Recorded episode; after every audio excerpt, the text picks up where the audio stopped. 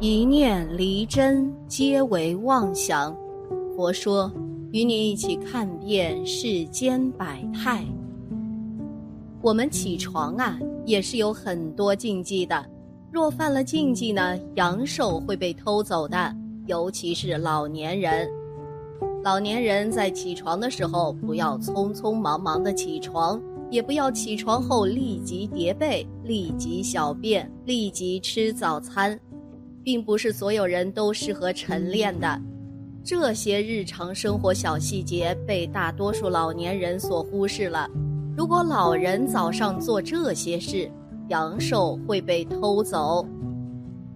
一，醒后不应立即起床。老年人在晚年呐，大多患有心脑血管疾病，如高血压、动脉硬化、高脂血症。糖尿病等脑血管的弹力和收缩功能较差，易造成脑缺血。医学专家指出啊，人在深夜熟睡，由于代谢低、活动少、血流相对缓慢、血压相对偏低，神经、肌肉等器官处于疏松的情况。这时，如果在似醒非醒的朦胧状态下匆匆起床，不但容易碰伤，更危险的是。身体长时间处于平卧且血压偏低、血流缓慢的生理状态下，突然改变体位，由平卧变站立，大脑呢会呈现短暂性缺血，从而在迷茫中发生缺血后的倾倒症状，轻者会眩晕、头昏、摇晃不稳，重者摔倒在地。因此啊。老年人夜半黎明起床，绝不可掉以轻心了。不要还睡眼惺忪，便一咕噜匆匆爬起来。正确的方法是在平仰卧的状态下，睁大双眼，凝视天花板或窗外二至三分钟，证明脑子思路清晰了，完全适应了由睡觉到醒觉的交替过程，然后再缓缓从被窝里坐起来。呈半卧位，双眼正视前方或头颈稍作转动，再持续二至三分钟。最后呢，将双脚移至床沿，睁眼睛做二至三分钟。这时啊，如果认为睡意已全消失，头脑清晰，反应正常，便可离床缓步去做你想做的事情了。二。起床后不宜立即叠被，很多人认为啊，起床后叠被子是件天经地义的事情，因此起床后第一件事呢，便是把被子叠好，再去做洗脸、刷牙等其他事情。其实这是种不符合卫生要求的习惯。人在睡眠中，人体的皮肤会排出大量的水蒸气。被子会不同程度的受潮，人的呼吸作用与分布全身的毛孔也会排出多种气体和汗液。起床后呢，如果立即把被子叠好，被子中吸收或吸附的水分和气体无法散发，这样呢，很容易使被子成为一个污染源，对人的身体健康有害。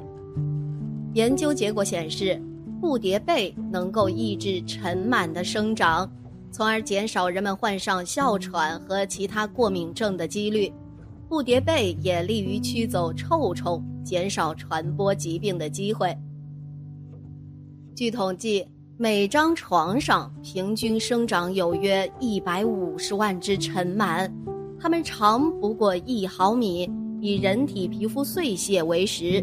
人们在晚间睡眠过程中，很容易吸入它们产生的过敏源。并因此患上哮喘和过敏症。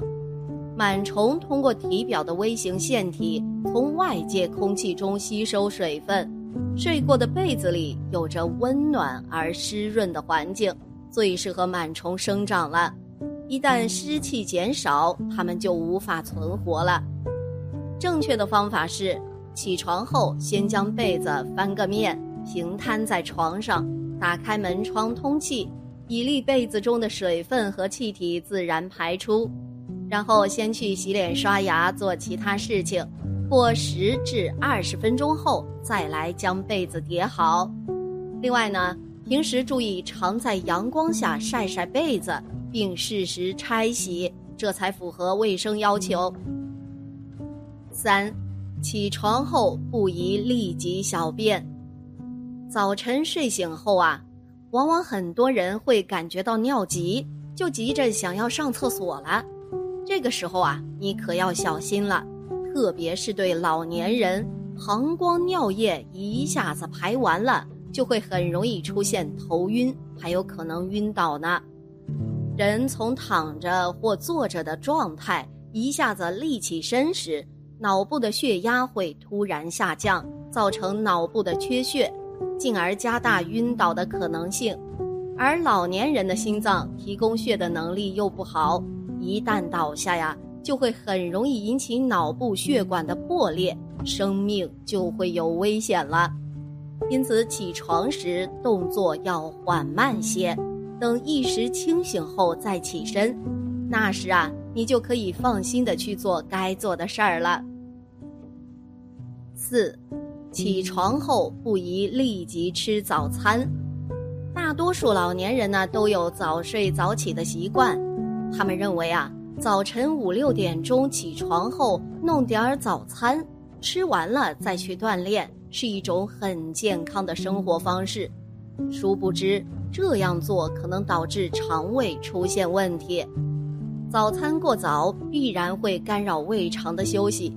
使消化系统长期处于疲劳应战的状态。医学方面的研究人员说，老年人的早餐不宜太早，因为人体在早晨处于自然环境的排出期，机体内血液浑浊，前一天的代谢物急需清理。如果过早进食，就可能影响到这种排出工作了。人经过一夜睡眠，从尿。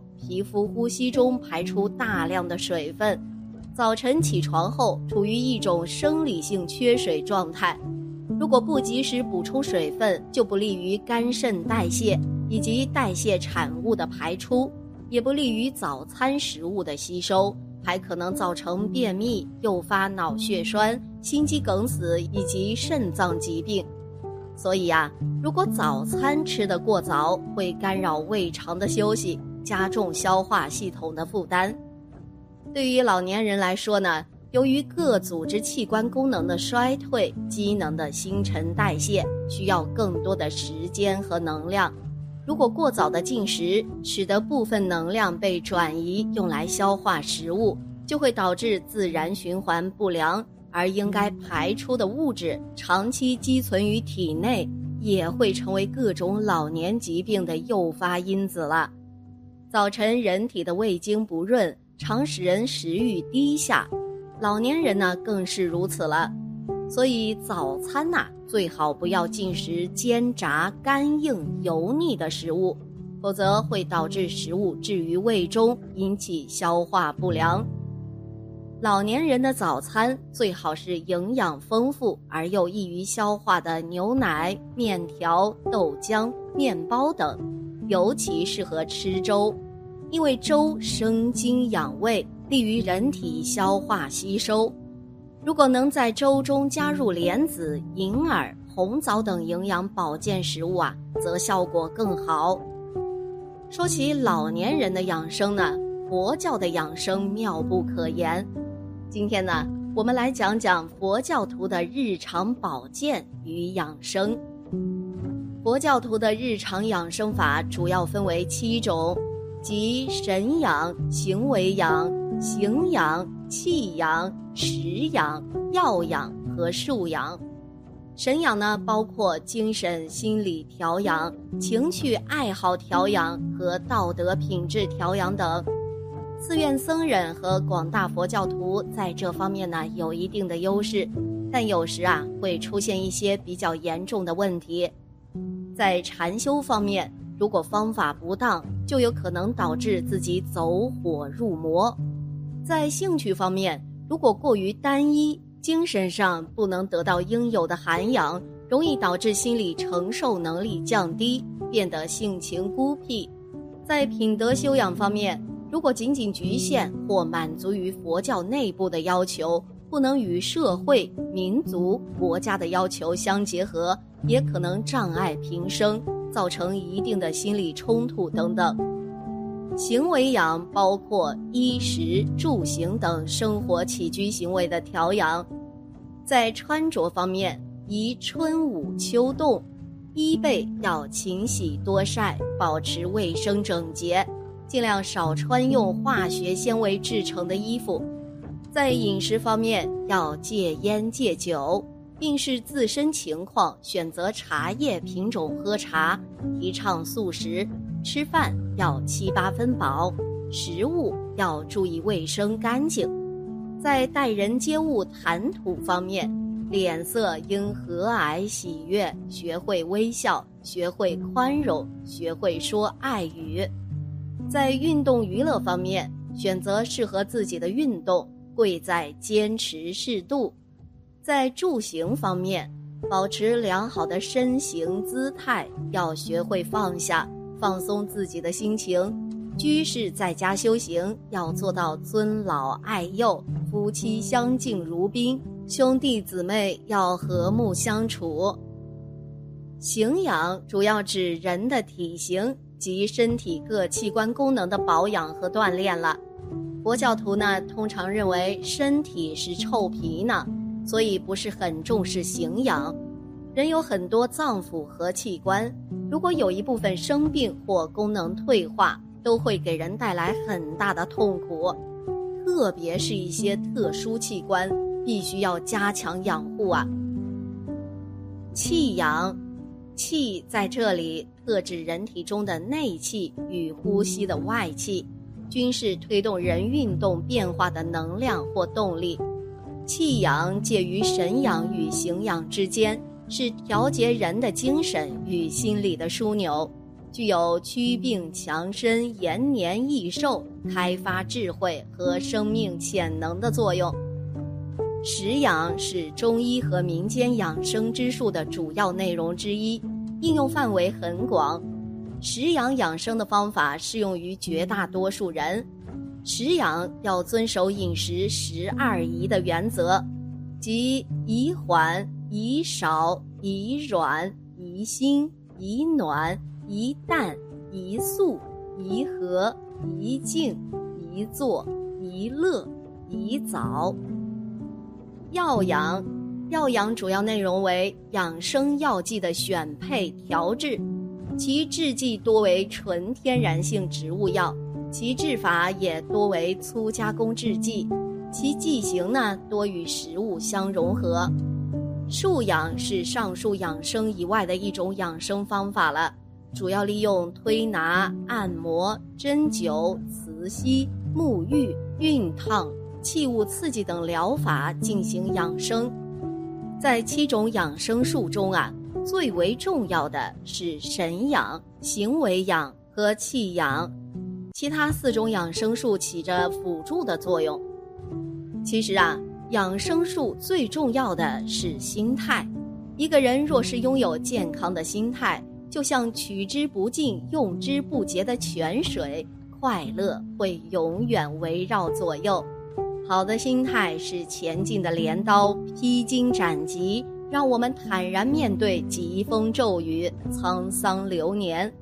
唯有自己释然，一切才好。修行啊，修的是心。只要心态好了，一切都会好。好了，今天的节目呢就到这里了。希望此次相遇能给大家带来收获。如果您也喜欢本期内容，希望大家能给我点个赞，或者留言、分享、订阅。感谢您的观看，咱们下期节目不见不散。